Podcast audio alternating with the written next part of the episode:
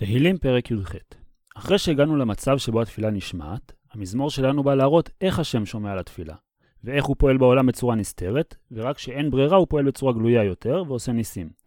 ולכן בדרך כלל ההצלה מהצרה תבוא בצורה שנראית לנו טבעית, והרבה פעמים השם דווקא ייתן כוח לאדם עצמו להציל את עצמו. ובשביל זה דוד הביא כאן את המזמור שהוא אמר על ההצלה שהשם מציל אותו מהאויבים שלו. באופן פשוט נראה שהוא אמר את המזמור הזה בסוף ימיו, אחרי שהוא ניצל גם ממרד אבשלום ומכל העמים שהוא נלחם בהם מסביב לארץ ישראל. המזמור הזה כתוב גם בשמואל ב' פרק כ"ב, עם הבדלים קטנים, והוא נכתב שוב כי יש סיבה אחת למה הוא כתוב כאן, וסיבה שונה למה הוא כתוב שם.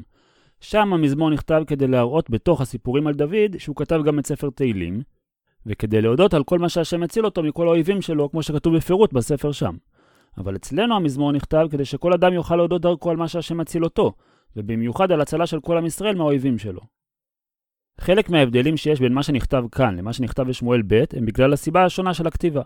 וחלק מהם, במיוחד ההבדלים הקטנים, כמו כתיב חסר או מלא, בגלל שהתנ"ך אף פעם לא מעתיק קטע בצורה מדויקת, כדי להבהיר לנו שזה לא סתם העתקה, אלא יש סיבה שבגללה הקטע נכתב שוב, וצריך ללמוד אותו שוב בהתאמה למקום הנוסף שבו הוא נכתב, ואי אפשר להסתפק במה שכבר למדנו אותו במקום הראשון. וכך אומר דוד: למנצח לעבד השם לדוד. כמו שראינו עד עכשיו, הרבה פעמים כדי שהשם ישמע לתפילה צריך להיות עבד של השם, כלומר לרצות את מה שהשם רוצה, ואז השם גם יעשה את מה שביקשנו ממנו. ודוד היה עבד השם, ולכן השם שמע לתפילות שלו. וצריך לזכור שגם לתפילות של דוד, עם כל מה שהוא היה עבד השם, השם לא ענה מיד. והוא התפלל הרבה להינצל משאול למשל, עד שהוא ניצל ממנו בפועל. כי לפעמים צריך את הצרה, ורק אנחנו לא מבינים למה, כמו שעוד נראה בהמשך המזמור. אשר דיבר להשם את דברי השירה הזאת, שהיא שירה כללית על מה שהשם יכול לשנות את העולם, וכל אחד יכול לומר אותה גם על ההצלה האישית שלו. אבל דוד אמר אותה ביום שבו היה כבר ברור שהציל השם אותו מכף כל אויביו, מהעמים שמסביב, וממרד אבשלום, ומיד שאול שהיה האויב העיקרי והסכנה הכי גדולה של דוד. ויאמר, ארחמך השם חזקי. אני מבקש רחמים ממך שתציל אותי מהצרה, ואתה מחזק אותי ונותן לי כוח לנצח את הצרה בעצמי. והשם מגן עליי מהצרה בדרכים שונות, ולא תמיד התשובה לתפילה שלי תהיה אותו דבר. כי השם הוא סלעי, שהוא יציב והוא העיקר, ואני בא אליו להסתתר אצלו ולא מחכה שהוא יבוא אליי, כי הכל בשבילו. ולכן הוא לפעמים הוא מצודתי, וצד אותי על ידי הצרה, כדי שאני אחזור בתשובה, ועל ידי זה הוא מפלטי, להציל אותי מהחטאים שלי. וכשאני מגיע לרמה שהוא אלי, ואני באמת עובד רק, עובד רק אותו, אז הוא צורי, ששומר עליי. והעיקר הוא שאחסה בו, ואני מתקרב אליו בזה שרק בו אני בוטח, בין אם הוא מציל אותי בסוף ובין אם לא. וכשהגעתי למדרגה הזו, אז השם הוא מגיני מהצרות. אבל לפעמים בכוונה הוא לא מציל אותי כדי להיות וקרן אישי, שעל ידי מה שהוא ייתן לי כוח להציל את עצמי, אני אקבל כבוד וכוח. ולפעמים המטרה להיות מסגבי, ולהרים אותי אליו על ידי הצרה. כך שקשה לנו לדעת באיזה דרך של הגנה השם יבחר בכל מקרה. אבל נדע שכל מה שקורה לנו זה בעצם הגנה, רק השאלה ממה ואיך. וכל מה שקורה לנו הוא לטובה. ובאמת העיקר זה לא ההצלה, אלא שמהולה לקרא השם, ואני אשבח אותו על שהציל אותי, כי העיקר זה שם השם שמהללים אותו בעולם. וכיוון שאני יודע שאשבח אותו, אני גם יודע שהוא מן אויביי יבשע, כי זה יגרום שבח להשם. ולמרות שאני מציל את עצמי כשאני יכול, יש מצבים שבהם עפפוני חבלי מוות, נוספות עליי עוד ועוד צרות שמושכות אותי אל המוות, וכשיש כל כך הרבה אני כבר לא יודע איך להתגונן. ונחלי בליעל, המון אנשים שרוצים לעשות רע, זורמים אליי כמו נחלים, ואני כבר לא יודע איך להתגונן מהם, עד שהם יבעטוני ואין לי פתרון לפחד שלי. ולפעמים גם קשה לי לדעת שהשם יציל אותי, כי חבלי שאול סבבוני, החטאים שלי שמושכים אותי לגיהנום, מסובבים, מסובבים אותי מכל כיוון, וקידמוני בדרך שבה אני הולך חטאים מוסתרים שהם מוקשי מוות, ואני לא אבין שהם חטא עד שאני אפול בהם ואז יגיע לי המוות. והחטאים הם הצרה האמיתית עוד יותר מהצרות הרגילות שלי, ולכן בצר לי, שאני מבין שאני חוטא ולא ראוי להינצל, אקרא השם, שיעזור לי לחזור אליו בתשובה. ובזה הצרה עוזרת לי להינצל מהחטא. ואז כשאני אהיה ראוי, ואל אלוהי שאני עובד אותו והוא כבר משגיח עליי, אשבע, שיושיע אותי. ובזמן שאני עוד לא ראוי, ישמע מהיכלו, שהוא בשמיים, רחוק ממני את קולי.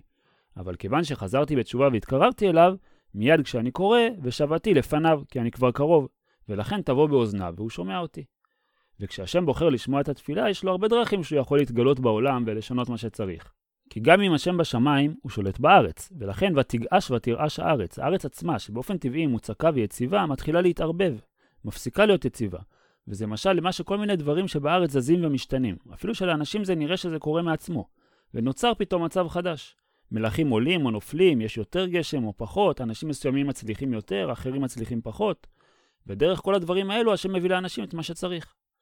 ולא רק דברים קטנים בארץ זזים, אלא ומוסדי ערים ירגזו. אפילו היסודות של הדברים הגדולים, היציבים והקבועים שבארץ, שהם כמו הרים, למשל הממלכות הגדולות או איתני הטבע, כמו רעידות אדמה וכדומה, נמצאים בחוסר שקט.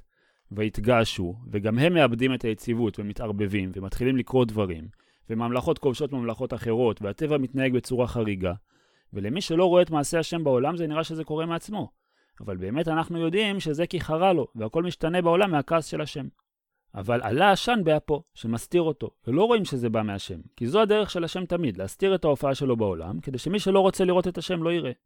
אלא שמי שיש לו נבואה ויודע מה השם אמר שיקרה, רואה ואש מפיו תאכל. ממה שהשם אמר בפיו באה האש הזו. וגם לא בנבואה שבאה עכשיו דווקא, אלא גם אם השם אמר דבר בתורה, זה נשאר בעולם ומחכה כמו גחלים, וכשבא הזמן שהם יפעלו, הם בערו ממנו. ויש מקרים שבהם השם מתגלה בצורה יותר ברורה בארץ, ויית שמיים וירד, הוא מוריד את השמיים לכיוון הארץ ויורד לפעול בעצמו. אלא שגם אז והערפל תחת רגליו, כדי להסתיר את ההופעה שלו. והוא פועל בעולם במה שוירכב על כרוב ויעוף. הכרובים הם המלאכים, שמפעילים את הכוחות הטבעיים. ולכן זה נראה עדיין טבעי, אבל אפשר לראות שזה לא סטטיסטי, ושכוחות הטבע פועלים כאן בשליחות של השם. פתאום מגיע רעב בדיוק שזה מה שצריך שיקרה, או הרבה, או דווקא הצלחה גדולה, אבל הכל בדיוק שצריך. או אם השם רוצה לפעול דרך בני אדם, וידע על כנפי רוח, השם מביא לעולם רוח שמניעה את האנשים לעשות דברים מסוימים, והם דועים על הרוח הזו, ומגיעים למקומות שהשם רצה שהם יגיעו. ולכן נראה, נראה ממלכות קמות לעשות דברים, וזה נראה בדרך הטבע, ולפי הבחירה שלהם, אבל באמת מאחורי זה עומדת רוח של השם. ולכן זה פועל בכיוון שהשם רצה דווקא.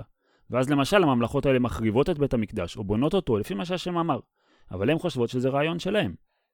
ויש מקרים שהשם מתגלה עוד יותר בגלוי, בארץ עצמה. אבל אז יש גם יותר הסתרה, שלא יראו אותו בגלוי. ולכן ישת חושך סתרו, והוא מוסתר מעיני אנשים במה שלפעמים הם בחושך, והשם לא מציל אותם מיד. ולפעמים התפילה שלהם לא נענית, ואז גם הצדיקים לא רואים אותו. ויש עוד סיבה להסתרה שהיא סביב אותה בסוכתו, כמו ששמים מצור על עיר, והצבא נמצא בסוכות, שלא יראו כמה חיילים יש ואיפה הם בדיוק. וככה אם השם היה מתגלה לגמרי, היו האויבים שלו נכנעים מהפחד וחוזרים בתשובה מהפחד. וזה לא הכוונה, אלא או שיחזרו בתשובה אמיתית, או שיעובדו. ולכן השם מסתיר את עצמו כחלק מהמלחמה ברשעים, שהם לא יראו אותו ולא יפחדו. אבל ההסתרה הזו עצמה מגלה לנו את השם, למי שרוצה לראות. כי כמו העננים, שהם חשכת מים, מצד אחד הם מסתירים את השמיים, ומצד שני מהם באים המים שמחיים את כל העולם, מהשם.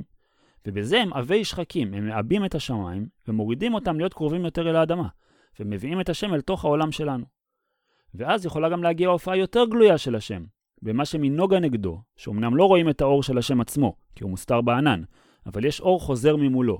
ומה שאביו שמחשיכים אותו, עברו לא גשם, אלא ברד וגחלי אש, כדי לפגוע באויבים. וזה כבר נראה לבני אדם עצמם שזה בא מהשם, כי זה בא מהשמיים. ויש מקרים שזה כבר ברור לגמרי. כי ויראם בשמיים השם, והוא אומר שהוא יפגע באויבים שלנו. ועליון ייתן קולו על ידי הנביאים, כמו שהיה במכות מצרים. ואחרי שהוא אומר שיהיה ברד, אז באמת בא להם ברד וגחלי אש, וברור להם שזה ממנו. ודרך זה השם מופיע כבר בניסים גלויים. וישלח יצב נגד האויבים של עם ישראל מהשמיים, על ידי אבנים שיורדות מהשמיים, ויפיצם שלא יוכלו להילחם. או ששולח וברקים רב ויהומם, שהם המומים ולא מצליחים להילחם או להבין מה לעשות, ואז הם בורחים. שני אלה קרו למשל במלחמת יהושע בגבעון ובמורד בית חורון. עד שמגיעים גם לגילוי הכי ברור של השם במציאות בקריאת הים. ויראו אפיקי מים, שבתוך הים נהיו מעברים שגילו את הקרקעית שלו. ועל ידי זה ויגלו מוסדות תבל. התברר שכל הארץ מיוסדת על רצון השם. וכל מה שחוקי הטבע עובדים, זה גם כן כי זה רצון השם. כמו שהוא יכול לשנות אותם כשהוא רוצה, ככה הוא עושה אותם כשהוא רוצה. כמו שראינו את השם פועל מגערתך השם, שיצרה את הים והחזירה אותו אחורה כדי לקרוע אותו, וראינו שכל הטבע מיוסד על הרצון של השם מנשמת רוח אפיך, שנשפת ברוחך, והים חזר לכסות על המצרים. שזה מראה שגם מה שהים בדרך כלל לא קרוע, זה רק כי זה רצון השם, שהוא הנשמה שמחיה את כל הטבע. כי הים חזר להתנהג כרגיל דווקא כשזה עזר לעם ישראל. וזה לא סתם כדי להציל אותנו, אלא ישלח ממרום, השם הוא העיקר, והוא המטרה, ולכן ייקחני ויביא אותי אליו, על ידי זה שהוא מציל אותי. כמו שבקריאת ים סוף המטרה לא הייתה להציל אותנו מהמצרים, אלא להביא אותנו להר סיני ולארץ ישראל. ולכן ימשני ממים רבים. כי באופן טבעי אדם אמור לטבוע במים רבים, אבל בגלל שאנחנו שייכים להשם, אנחנו לא אדם רגיל. ולא תמיד השם מציל אותנו, כי אם אנחנו יכולים להציל בעצמנו, אז זה חלק מעבודת השם שלנו להילחם באויבים. ולכן יצילני מאויבי רק שהוא עז יותר ממני, ואני לא מצליח לגבור עליו. ומשונאי כי ימצאו ממני, שמצליחים לגייס יותר כוח ממני ואני לא אוכל להתגבר עליהם, אז צריך שהשם יציל. ויש מקרים שהשם בכוונה מביא עליי את האויבים, כי צריך את האויבים כדי לתקן אותי. ולכן יקדמוני ביום AD, כשהמצב הרוחני שלי לא טוב, שם מוכנים כבר האויבים כדי להחזיר אותי אל השם. וגם שם השם לא עוזב אותי, אלא ויהי השם למשען לי, שאני אוכל להישען עליו עד שאני אתקן את עצמי. ואז דרך הצרה ויוציאני למרחב. אני כבר לא בעולם הצר הקודם שהיה לי, שבו הצרה הייתה באמת צרה בלי פתרון, אלא נמצא במרחב חדש, אחרי שתיקנתי את עצמי ואני מבין את הכל אחרת. ואז יחלצני מהחטאים של עצמי. והשם לא נותן לי לחטוא כמה שאני רוצה ורק בסוף מעניש אותי, כמו שהוא עושה לרשעים. כי חפץ בי, ובאופן כללי הוא רוצה אותי ורוצה לעבוד דרכי, ולכן הוא מתקן אותי מיד כדי שאני לא, לא אשקע בחטא ואז אני אהיה אבוד לגמרי. ואני מוכן לקבל עונש בעולם הזה כדי להישאר צדיק ולקבל את השכר שלי בעולם הבא. ולכן אני לא מבקש שהשם יציל אותי כשכר על המעשים הטובים שלי, אלא יגמלני השם כצדקי בעולם הבא, כי מה שעשיתי צדק זה עניין רוחני, וזה גם השכר שאני מבקש על המעשים הטובים שלי, שיהיה בעולם הבא ולא שכר בעולם הזה. ועל מה שאני מנקה את עצמי מעבירות דרך הצרה, כבור ידי ישיב לי, וייתן לי שכר בעולם הבא על המאמץ והצער שאני מצטער בעולם הזה כדי לנקות את הידיים שלי מכל דבר רע. ואם השם מציל אותי בעולם הזה, זה לא בתור שכר, אלא כי אני באמת קרוב להשם, כי שמרתי דרכי השם, לעשות את מה שהוא רוצה שאני אעשה, ולא רשעתי מאלוהי, שאני לא עושה מה שהוא לא רוצה שאני אעשה, ולכן לא צריך להעביד אותי. והדרך להגיע לזה היא, כי כל משפטיו שבתורה, מה נכון לעשות בכל מצב, לנגדי, ובכל מקרה אני בודק מה התורה אומרת לי לעשות, וחוקותיו שהן המצוות שלא מובנות בהיגיון אנושי פשוט, למרות שאני לא מבין אותם, לא אסיר ממני, ואני מקיים הכל בלי קשר לשאלה מה אני מבין ומה לא. ואז ליצר הרע הרבה יותר קשה לשכנע אותי לחטוא, כי גם אם ההסברים שלו הגיוניים בעיניי, אני עושה רק את מה שהתורה אומרת, גם אם אני מבין אחרת. ולכן ואהי תמים עמו, ואני שלם עם השם, ורוצה רק את הרצון שלו. ולכן גם אם אני חוטא לפעמים, השם מתקן אותי. ועל ידי הצרה ואשתמר מעווני, שלא ייווצרו אצלי עיוותים מחשבתיים שגורמים לחטאים, אלא אני אבין מיד שחטאתי ואחזור בתשובה. ורק אז וישב השם לי כצדקי גם בעולם הזה, ולכן הוא מנקה אותי על ידי הצרות מהעבירות. ורק אבור ידיי, כשאני נקי לגמרי, אז אני לנגד עיניו, והוא משגיח עליי ומציל אותי. וצריך דרכי הצלה שונות, כי השם עוזר לכל אדם לפי המדרגה שבה הוא נמצא אז. ולכן אם חסיד, שעושה יותר ממה שהוא חייב, תתחסד, וגם אתה נותן לו יותר ממה שמגיע לו. ולמרות שאת השכר שלו הוא מקבל בעולם הבא, גם בעולם הזה אתה מגן עליו. ואם גבר תמים, שהוא רוצה שהרצון שלו יהיה שלם עם הרצון שלך, והוא עושה כל מה שהוא יכול בשביל זה, תתמם ותעזור לו לכוון את הרצון נכון, ואתה משלים את העבודה שהוא התחיל, ולפעמים בשביל זה צריך עוד לא להציל אותו. אם נבר, שצריך ברירה כי יש בו חלקים טובים וחלקים רעים, תתברר ותעזור לו לברר ולנקות את החלקים הרעים דרך הצרות. ואם עיקש, שמעקם את הדרכים שלו והוא רשע, תתפתל, ובמקום להעניש אותו ישר, דווקא תעבוד דרכו, ותקדם את המטרות שלך דרכו, והוא יצליח, עד שיגיע הזמן שהוא יסיים את התפקיד שלו ותעניש אותו, והוא יאבד לגמרי גם מהעולם הבא. ואתה לא עושה מיד כל מה שמבקשים ממך בתפילה, כי אתה לא מושיע כל מי שמבקש, אלא עם אני תושיע, שהם יודעים שהם לא העיקר אלא אתה, והם יודעים שאתה מושיע, מושיע אותם כעם, ולא כל אחד לעצמו בזכות עצמו. וכשאני מתגאה וחושב שאני העיקר ושאני לעצמי, העזרה היא לא להציל אותי, אלא בעיניים רמות תשפיל, דרך הצרות, עד שאני אזכור שוב מי העיקר. וגם את זה וגם את זה אתה עושה, כי אתה תאיר נרי, לתת לי חיים ולתת לי הצלחה כשהמצב שלי טוב ואני קרוב אליך. והשם אלוהי יגיע חושקי. כשיש בי מקומות חשוכים שצריכים תיקון, והשם נסתר ממני, השם מאיר אותם דווקא דרך הצרות. עד שאני אדע שכל מה שאני עושה הוא בשמך. כי גם מה שאני מצליח זה לא בשבילי, אלא כי בך ערוץ גדוד, ובשם השם אני רודף אחרי גדודי האויב. וגם כשצריך לייסר אותי, אני עובד אותך, ולכן יודע שתעזור לי להינצל. ובאלוהי אדלג שור לקפוץ מעל החומה ולברוח מהמצור, כמו שהיה לדוד בעיר קהילה.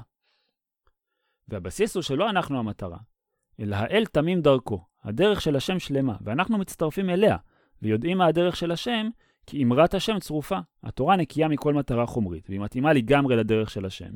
ולכן מי שהולך לפי התורה הולך בדרך שהשם רוצה. ורק בשביל זה הם הגנו לכל החוסים בו, מהצרות שלהם, כדי שילמדו להכיר אותו. והם ידעו כי מי אלוה מבלעדי השם. וכל הכוחות שאומות העולם מנסות לשעבד את טובתם, מקבלים בעצ... בעצמם את הכוח שלהם מהשם. ורק הוא אלוקים באמת. ומיצור זולתי אלוקינו, ורק עליו אפשר לסמוך שיציל אותנו אם אנחנו עובדים אותו. ולכן, כיוון שאני פועל בשם השם, הוא גם האל המעזרני חיל, כשאני יכול להילחם בעצמי.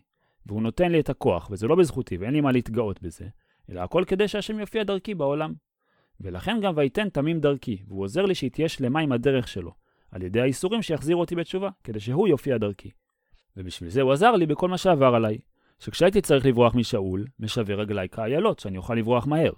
ואחרי ששאול מת, ועל במותי יעמידני, לתת לי למלוך על שבט יהודה. ואז גם מלמד ידיי למלחמה, להילחם בגויים שמציקים לעם ישראל. וניחת הקשת נחושה זרועותיי, השם הניח בידיים שלי קשת חזקה מנחושת. כי הוא נתן לי את כל שבט יהודה להילחם בעזרתם. וחיזק את הממלכה שלי, שמול אנשי ישבושת ואבנר שרצו לתקוף אותי, ותיתן לי מגן אישך, והם לא יכלו לנצח. וימינך תסעדני, שהממלכה שלי תהיה חזקה. וענוותך תרבני, שכיוון שהשם ענה ולא מראה את עצמו איפה שלא צריך, נתת לי גם הרבה אנשים שיצטרפו אליי, כדי שההצלחה שלי תיראה טבעית. וכשהגיע הזמן, תרחיב צעדי תחתיי, שכל עם ישראל יצטרף לממלכה שלי, ולא מעדו קרסולי, שלא נפלתי בגלל זה בגאווה, וזכרתי שהכל בשבילך. ואז דוד גם מתחיל להילחם בכל האויבים של עם ישראל מסביב. ארדוף אויביי ואשיגם, כי אתה נותן לי כוח לזה.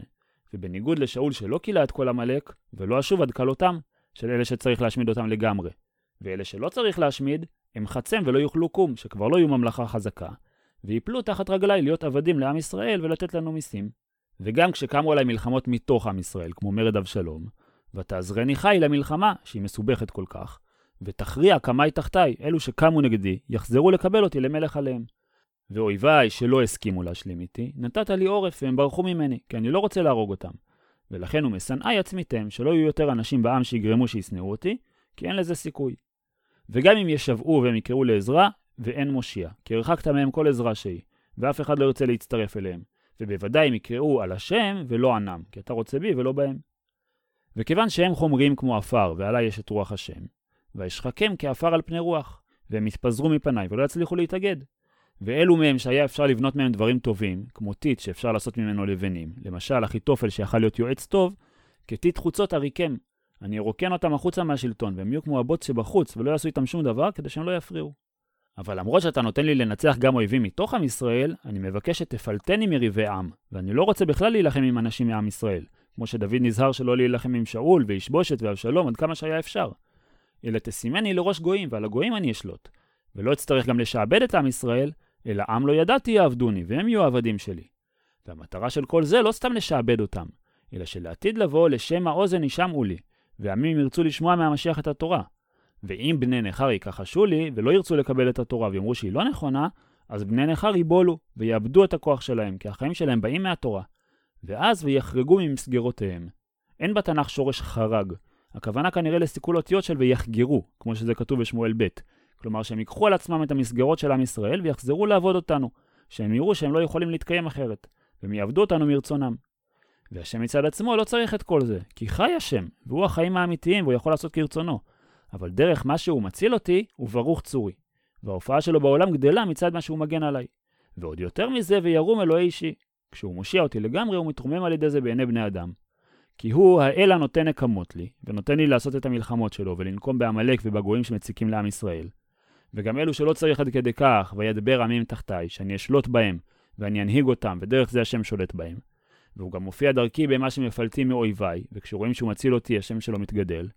אף מנקמיי שרוצים להוריד אותי מהמלוכה, תרום ממני, שהם לא יצליחו. ולבסוף, מאיש חמאס, שזה שאול שרצה להרוג אותי, בניגוד למשפט שמגיע לי, תצילני. אבל שם לא יותר מהצלה, כדי שלא יהיה חילול השם בזה. כי גם שאול הוא משיח השם. על כן, עודך בגויים השם. כי גם הגויים יכולים להבין שבח כזה, שהשם שולט בהכל, ולשמך הזמרה, כדי שגם הגויים שאני שולט עליהם יכירו את השם שלך וידעו שאתה שולט בעולם. ולכן אתה מגדיל ישועות מלכו, כדי לפרסם את השם שלך, כי אני המלך שלך. ועושה חסד למשיכו, לא לפי מה שמגיע לי, אלא כדי שהשם שלך יתפרסם על ידי שאני אהיה משיח שלך. ולא רק לי, אלא לדוד ולזרעו עד עולם, כי כל הבנים שלי יהיו מלכים בשמך עד עולם, עד מלכות המלך המשיח שיבוא מצאצאי דוד גם הוא, והוא ילמד את העמים כולם לרום מהשם.